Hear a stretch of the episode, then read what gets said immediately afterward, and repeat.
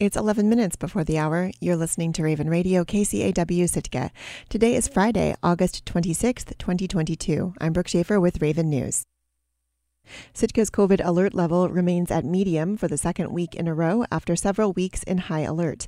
That's according to data from the Centers for Disease Control and Prevention published on Thursday. On Wednesday, the Alaska Department of Health reported Sitka's weekly COVID case count at 26. The city's new positive cases include 22 residents and 4 non residents. Without any new hospitalizations, the community COVID level remains at medium. Alaska reported just under 1,700 positive cases between August 16th and August 23rd, an 18% increase statewide from last week. It's been a big year for local Tlingit artist Jennifer Younger, and now it's gotten bigger and greener.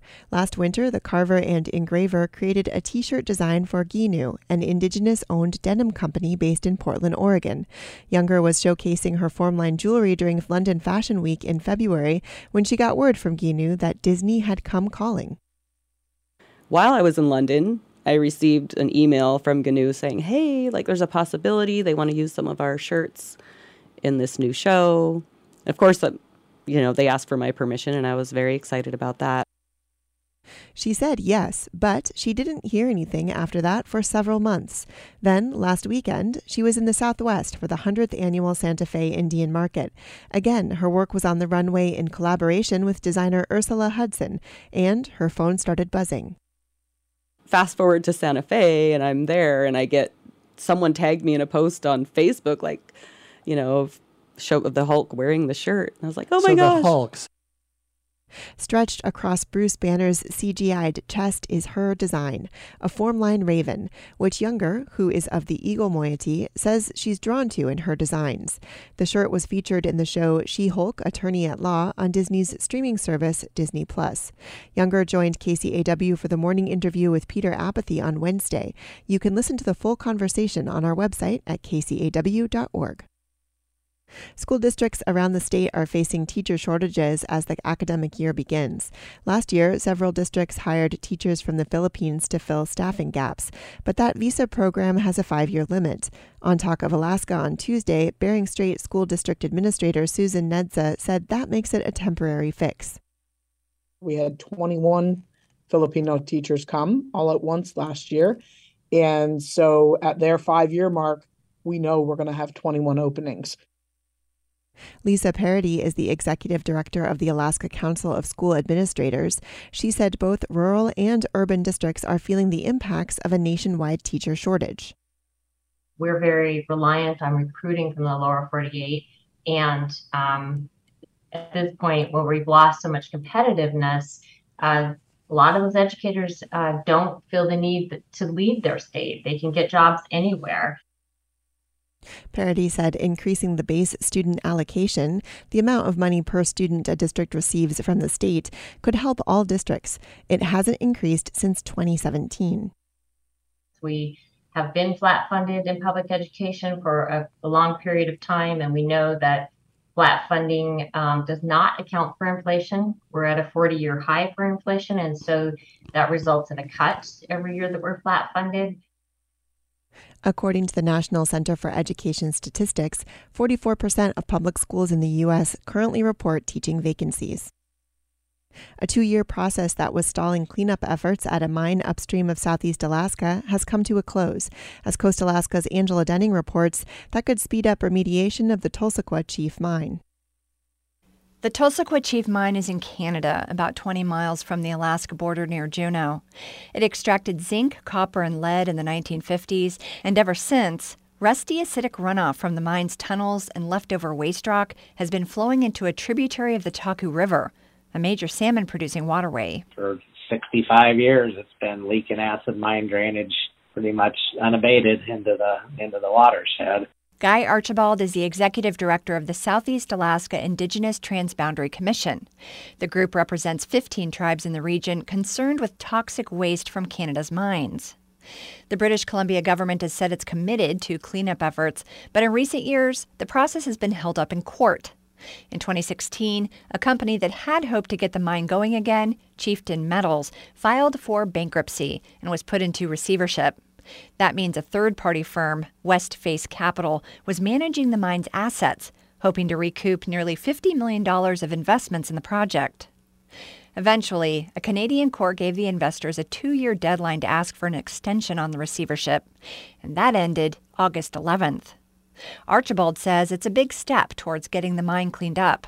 This is a long time coming, and I'm glad to see it. Westface Capital did not return a request for comment.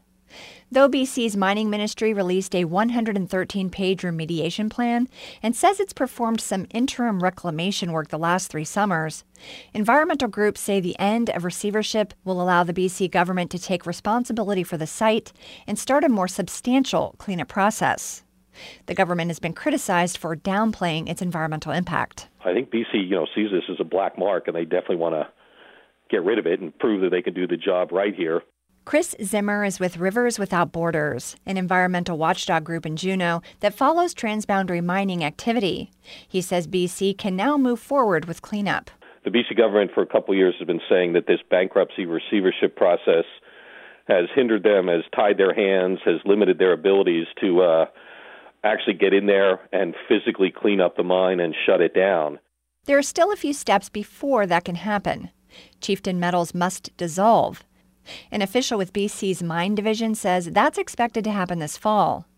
Zimmer says there is a long road ahead for remediation. It's going to take a bit of time, certainly, to get the cleanup together and uh, deal with the engineering challenges. So we're hoping to see BC right away start firming up its plans, creating budgets, and hopefully becoming a bit more transparent with us here in Alaska so we know what's going on.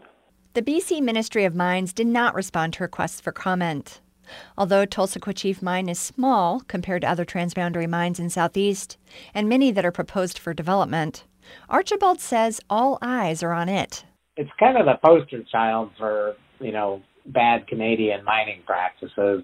He says it could set a precedent for how the government deals with the industry. Reporting in Petersburg, I'm Angela Denning.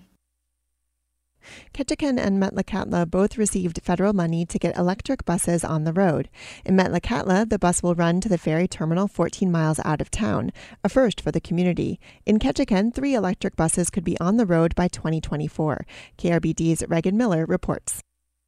Gas was 5.55 a gallon last time Keolani Booth checked, and that's an improvement. With prices like that, he says it's getting even harder to make the 28 mile round trip to Metlakatla's ferry terminal. I know it's a hardship for uh, we got 14 miles of road out here, and there's a lot of people that are on foot that don't have cars. He says a $400,000 Federal Transit Administration grant for the purchase of an electric bus could change that. Booth sits on Metlakatla's governing tribal council and is the board chair of the local power utility. He says there's never been a bus dedicated to running to the terminal. Many people either have to walk or ask for rides. Booth says the bus will be virtually free. You know, we have a lot of people that are on a fixed income. Um, big portion of the community's elderly. Uh, so we take all those things, we consider all of that, uh, and try to fit within those people's uh, fit within those people's budgets. Metlakatla Mayor Albert Smith says he isn't quite sure when the buses are due to arrive. Metlakatla Indian community is still in the process of claiming the grant money. But we're we're excited and we're getting ready for it. Two ferries come to Metlakatla each day. In between trips to the terminal, Booth says the bus will help the community's elders get around.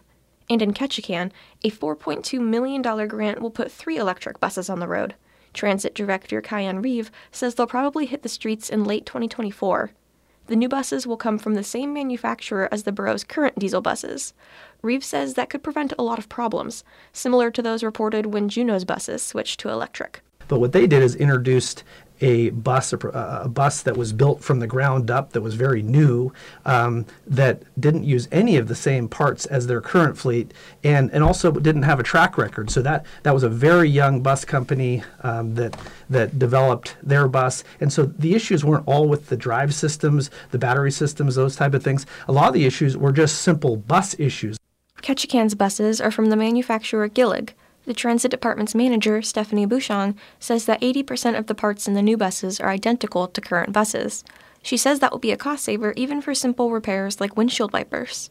She says the grant also covers the charging equipment for the buses. We're going to have to upgrade transformers. Um, there's there's a bunch of work that'll be need to be done in that realm. Reeves says that the bus's batteries have twice as much power as other electric buses.